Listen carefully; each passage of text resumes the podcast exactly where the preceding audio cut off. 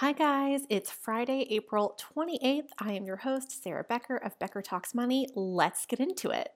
The first person I want to talk about today is someone that um, I have been told I look like, for better or worse, and that is Elizabeth Holmes. Elizabeth Holmes of Theranos fame was scheduled to start her 11 year prison sentence in Bryan, Texas yesterday, April 27th, but she found a way to stall. As a reminder, at the height of her renown, Elizabeth Holmes was named by Forbes in 2015 the youngest and wealthiest self made female billionaire based on the valuation of her company Theranos, which was $9 billion. However, not long after that, the entire company was found to be a fraud, and Holmes has been under investigation for about eight years since. And most recently, she was convicted of defrauding investors.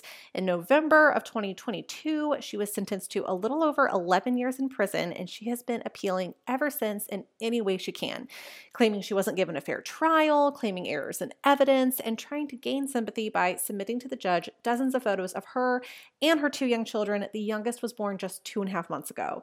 Now, the judge denied all those things, ordered her to surrender by yesterday to a minimum security prison called Federal Prison Camp in Bryan, Texas. And from what I've read, it really is like a camp, like it's as good as it gets, while, of course, you know, still being prison. Holmes is now partnered with Billy Evans, the multimillionaire heir of a hotel group, and during her trial, they stayed in a $125 million compound, despite the fact that Elizabeth's personal net worth is zero.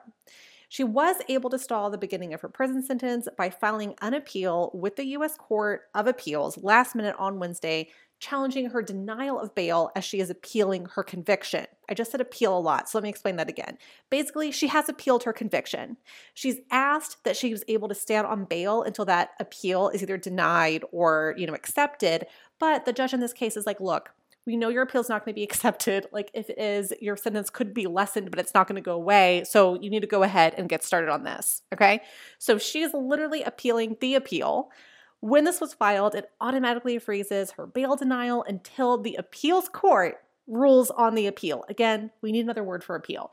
It's also worth mentioning that her partner in crime, Sunny Balwani, tried the exact same tactic with zero success. He already began his 13 year prison sentence last week, and I cannot imagine it will go any differently for Holmes when all is said and done.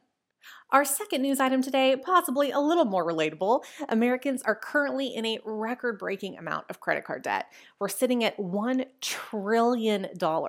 At the end of 2022, we saw a $61 billion increase from the fall of 2022. And this surge isn't just spending, right? It's also the compound interest based on missed payments, which are now higher than they were pre pandemic. This is a huge change from pandemic times, as 2021 saw the overall credit card balances of Americans actually drop drop by 17%, probably due to a mix of economic incentives like stimulus checks and also careful spending during quarantines. And let's face it, we just weren't really going out, were we? But now, inflation plus the Fed raising credit card rates are undoubtedly contributing to these record highs. At this point, 30% of Americans have between $1,000 and $5,000 in credit card debt. 15% are sitting at 5,000 to $10,000 of credit card debt, and 6% have over $10,000 in credit card debt. And that 6% means 14 million Americans. So 14 million Americans have over $10,000 in credit card debt, and that number just rises with each missed payment, right? The fact is that prices are rising and most wages are stagnating, causing half of Americans to say they actually need their credit card for necessary expenses. They aren't making enough each month to spend out of pocket. They need those few weeks of leeway a credit card can give you. And a recent study also showed that 44% of Americans would need a credit card to cover an emergency expense of $2,000 or more. So it's more important than ever to understand the rates in terms of your credit card so that you can use use it as wisely as possible. And just remember that credit card interest is always going to be the worst interest.